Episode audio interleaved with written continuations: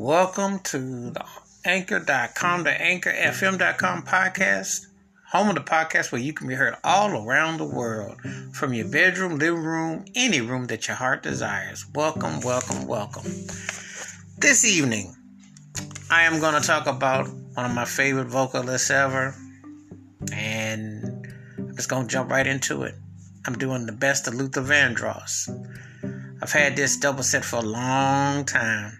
So many memories, so many times. You know, he started doing session work all the way back to Sesame Street and at the Apollo and amongst other places.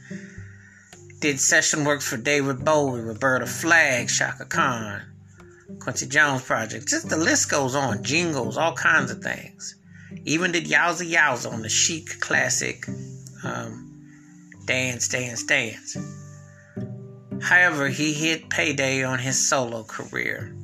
And, you know, it's hard to believe, but as I'm sitting here thinking about it, it's 40 years ago. Never Too Much drop. And that song still sounds soulful right now as we speak today. It's hard to believe that that song is 40 years old. Now, that was his first of the solo. You know, that was when he came into his own as a solo artist, and that's one I want to focus on. That groove, that don't that that run that he ended up doing with Marcus Miller on bass, who was a long time collaborator, Nat Adderley Jr. Those is collaborators, but the groove and the instincts became a signature of the Van Vandross sound. And that song was such a way to start off. What a what a debut that was. What a debut that was. Mind blowing classic. Also featured on that particular album was a what he started off doing. He just took your songs. Luther is one of the greatest cover artists ever. He would just take your songs. Case in point, a house is not a home.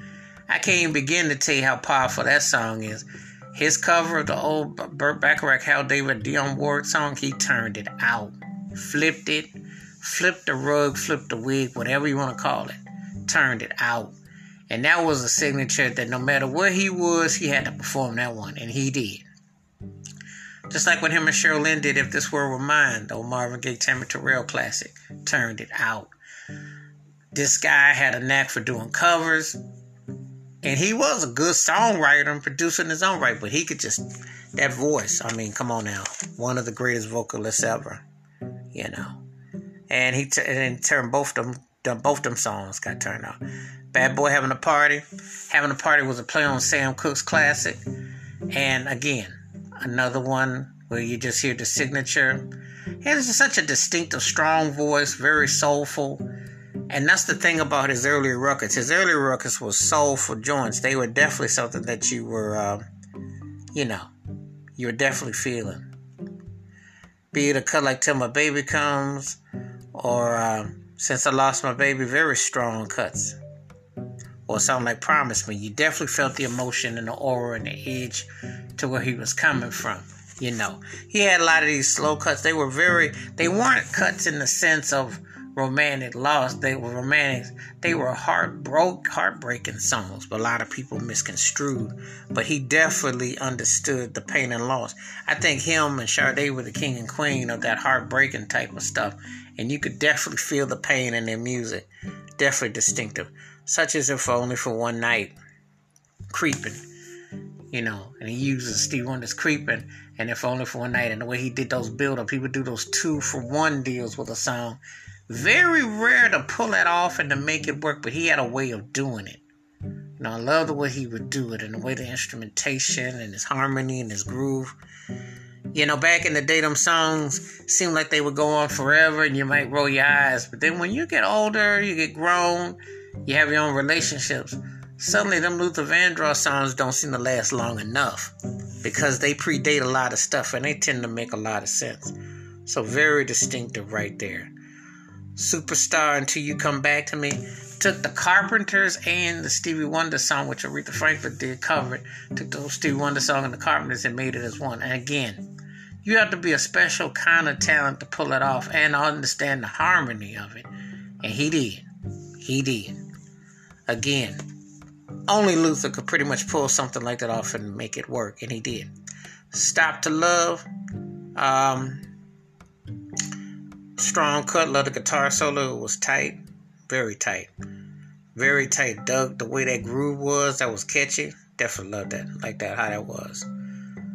Um, so amazing, almost feel spiritual, very clear song, very warm. You could definitely see that. There's nothing better than love. He did some great duets, but this one here probably caught people off guard when he did this one with Gregory Hines. Because people know Gregory Hines for tap dancing and, and his acting, but they didn't know that Gregory Hines could sing like that. Gregory Hines could also play bass, but a lot of people didn't know Gregory Hines.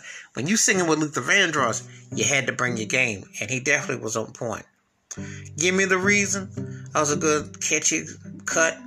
Definitely had a feel good vibe about it. Was cool. Same thing with Any Love. Another one of them songs where you sing along and the melody and the feeling. You know, he definitely had his way with a certain type of songs. I really didn't mean it. I always liked the groove of that song. I like the tone of it. I like the chorus of it.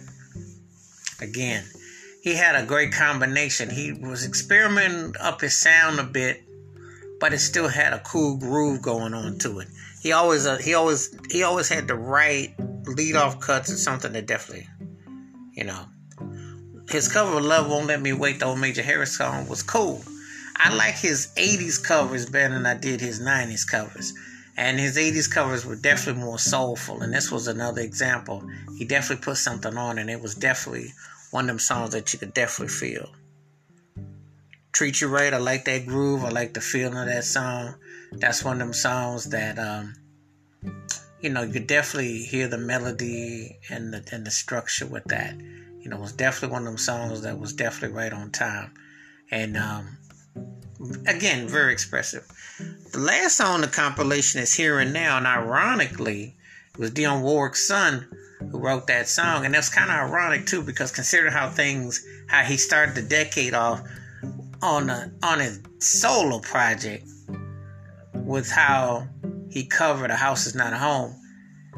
And you know, the thing about it is that he's one of the most soulfulest, expressive uh, singers ever.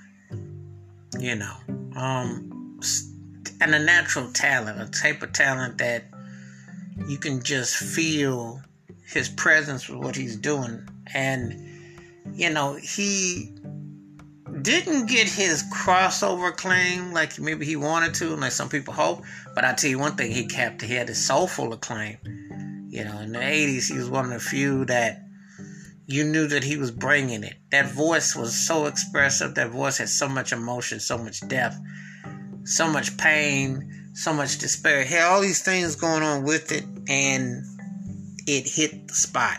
You know, that's what a great artist does.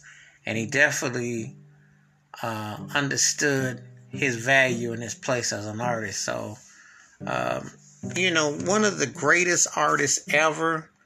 Um, the set says the best of love. It definitely has an expression about it that you definitely get the feeling about it, you know. And he definitely had a way of conveying the message, the melody, the tone, the feel. You know, it's like you you went to like a Luther Island almost, and the way you would hear it and the way you would feel it, and it's very it's very hard to find artists who know how to channel not only their emotions or whatever they're dealing with, but how they can convey it in a way where it takes you and it captures you, but that voice and then those words become one and the same. So he definitely understood that and he definitely left you with a lasting impression. And uh, he was one of the greatest artists, period. I mean, I don't care what nobody says.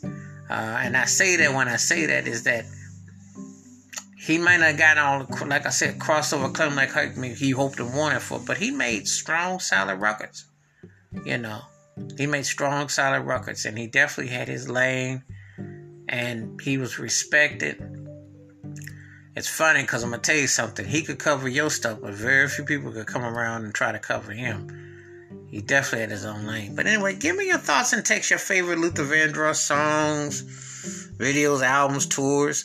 Um, I'd like to get the feedback on that. I welcome thoughts and comments. Wash your hands, keep your mind clear, watch out for one another. And, uh, you know, every time there's an old song or old album, there's always something new to hear. And believe me, the guy like Vandross had a lot of freshness in his details and his music. So, anyway, till next time, keep it funky. Have a good one. Take care of yourself. Be careful out there. Catch you. Peace.